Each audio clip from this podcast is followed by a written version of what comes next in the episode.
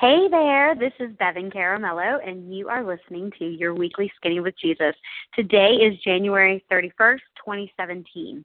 I am so very glad to have you on this call today. We are nearing the end of a series that we've been in for a few weeks now called Women of Influence, and we have been looking at different women of the Bible and some of the defining moments, if you will, of their lives. So today we are going to be talking about a woman named Miriam, okay? And she was the sister of Moses, the same sister who put baby Moses in a waterproof basket, as you guys might remember, as an infant and placed him on the Nile, hoping that his life would be spared. Okay, this was during a time when Pharaoh in Egypt was having all of the male Israelite baby boys killed. So right there in history enters Miriam, okay, a young girl. She was brave. She was smart. She was protective of this baby brother, and she was strong. Moses was, of course, found by none other than Pharaoh's daughter, who was down by the banks of the river bathing, and he was ultimately brought up in Pharaoh's household, and he was raised by this daughter. Okay, so fast forward with me through the beginning of the book of Exodus, okay?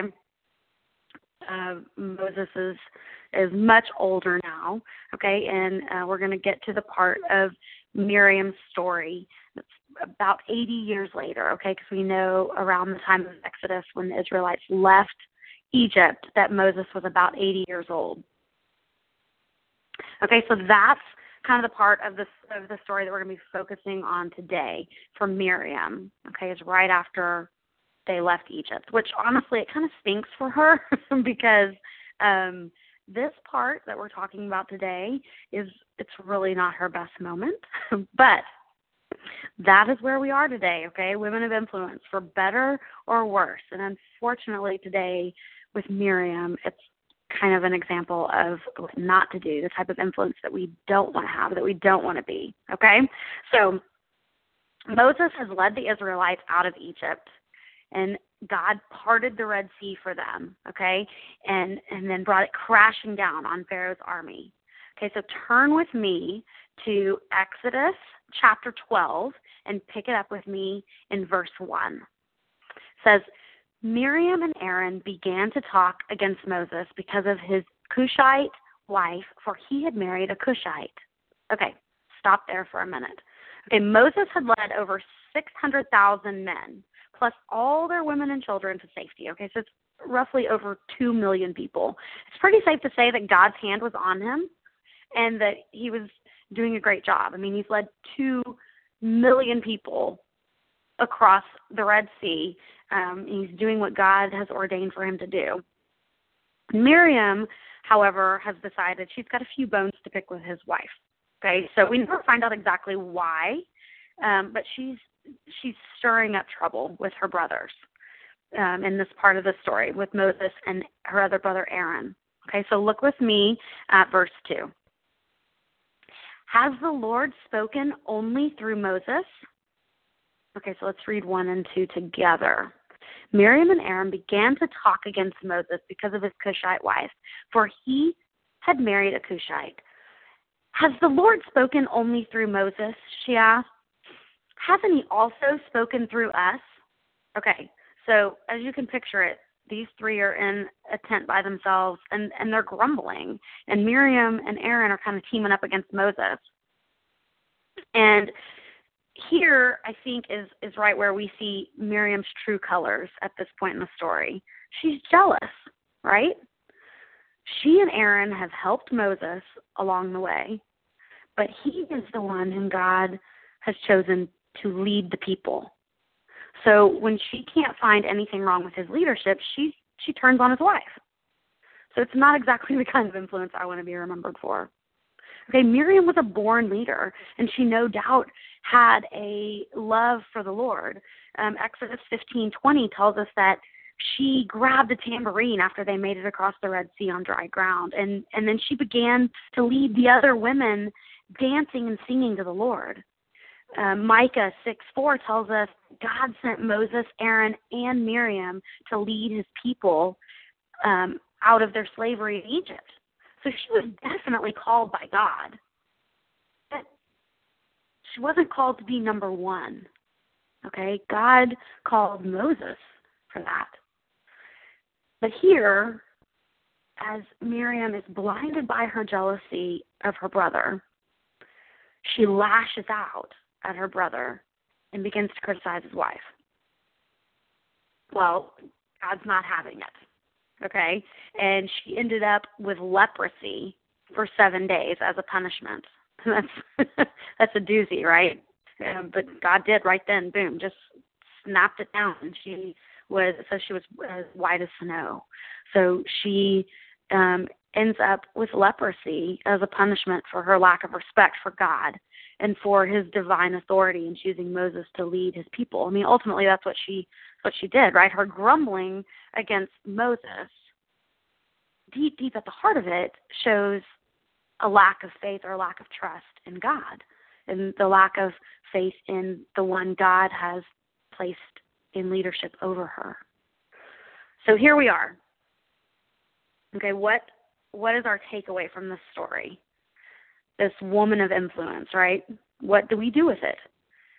So how should this change us after reading this story and hearing a little bit about the way Miriam handled this situation? So for me, this story really caused me to stop and think about those that I have been critical of in the past. At first, it tells me that I need to be very careful of the criticism I place on those God has called to lead me. You know, whether it's parents or a boss, or maybe it's teachers or your pastor or the government that's been placed over us. Second, and maybe most importantly, the question that this story forces me to ask myself is, what does my criticism of others say about my motives? Why am I being critical of them? Am I jealous, angry, bitter? Is there unforgiveness in my heart? You know, oftentimes it's the motive behind our criticism that actually needs to be dealt with rather than the criticism itself. And unfortunately, for Miriam, this is pretty merciful. We know that Moses pleaded with God to heal her from the leprosy. And then in his mercy and goodness, God did it. He healed her. But ultimately, this is how she is to be remembered. The next we hear of Miriam is of her death in Numbers, I think it's chapter 20. And it's pretty vague when we find out that she died and that she was buried. So because of how she chose to use the influential leadership position God had granted her, I mean, she chose to use it to grumble against her sister-in-law, and then she allowed some jealousy in her heart to go unchecked, and therefore unhealed by God. I mean, so because of that, this is ultimately how we remember her. So my question for us today is this. Actually, I have three of them. Number one, what leadership position has God given you or given me?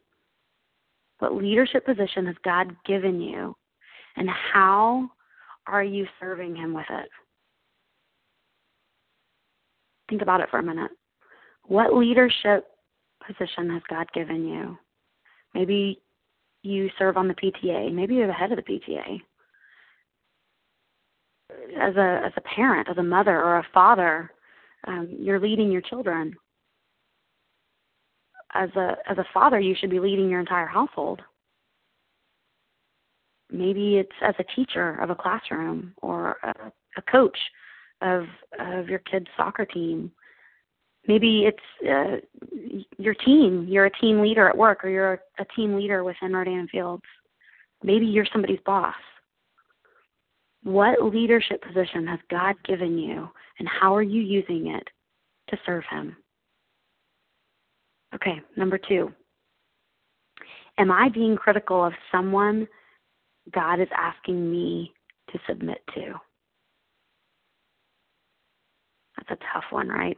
Yuck, submit. They should call that the S word. Am I being critical of someone God is asking me to submit to? Maybe it's your spouse. Maybe it's your boss. Number three, what am I allowing to go unchecked in my own heart? And what needs surrendering in me so God can change it? I have to wonder if Miriam had confessed her jealousy and her resentment before it got to that point, how her story might look differently at this point, how God may have healed it if she had just confessed it and allowed him to take it from her. So what am I allowing to go unchecked in my own heart, and what needs surrendering in me so God can change it? Okay, will you pray with me? Father God, we thank you, Lord, for this time together today. We thank you, Lord, for Miriam and her example in the Bible, and just what it teaches us about what emotions that are not surrendered to you can do to our lives and the lives of others around us. Father, I just pray that you would reveal to each of us where you've placed us strategically so that we can lead with purpose for you, Lord. What is it that you would have us do? Show us how you would have us lead so that we can lead well and be shining lights for you, Father. I pray that you would be with us throughout this week, that you would watch over us and protect us. I pray that you would bless each person on this call abundantly, Father God. It's in Jesus' name we pray. Amen. Okay, guys, that's it for today. Thanks for being with us. I'll see you back here next week, Tuesday at 2 for your weekly Skinny with Jesus. Don't forget to add yourself to the Weekly Skinny Facebook page if you're not a member there already. All are welcome. All you've got to do is go to Facebook and search Weekly Skinny and then add yourself there. All right. Until next week, may God bless you and yours. Have a great week. Bye now.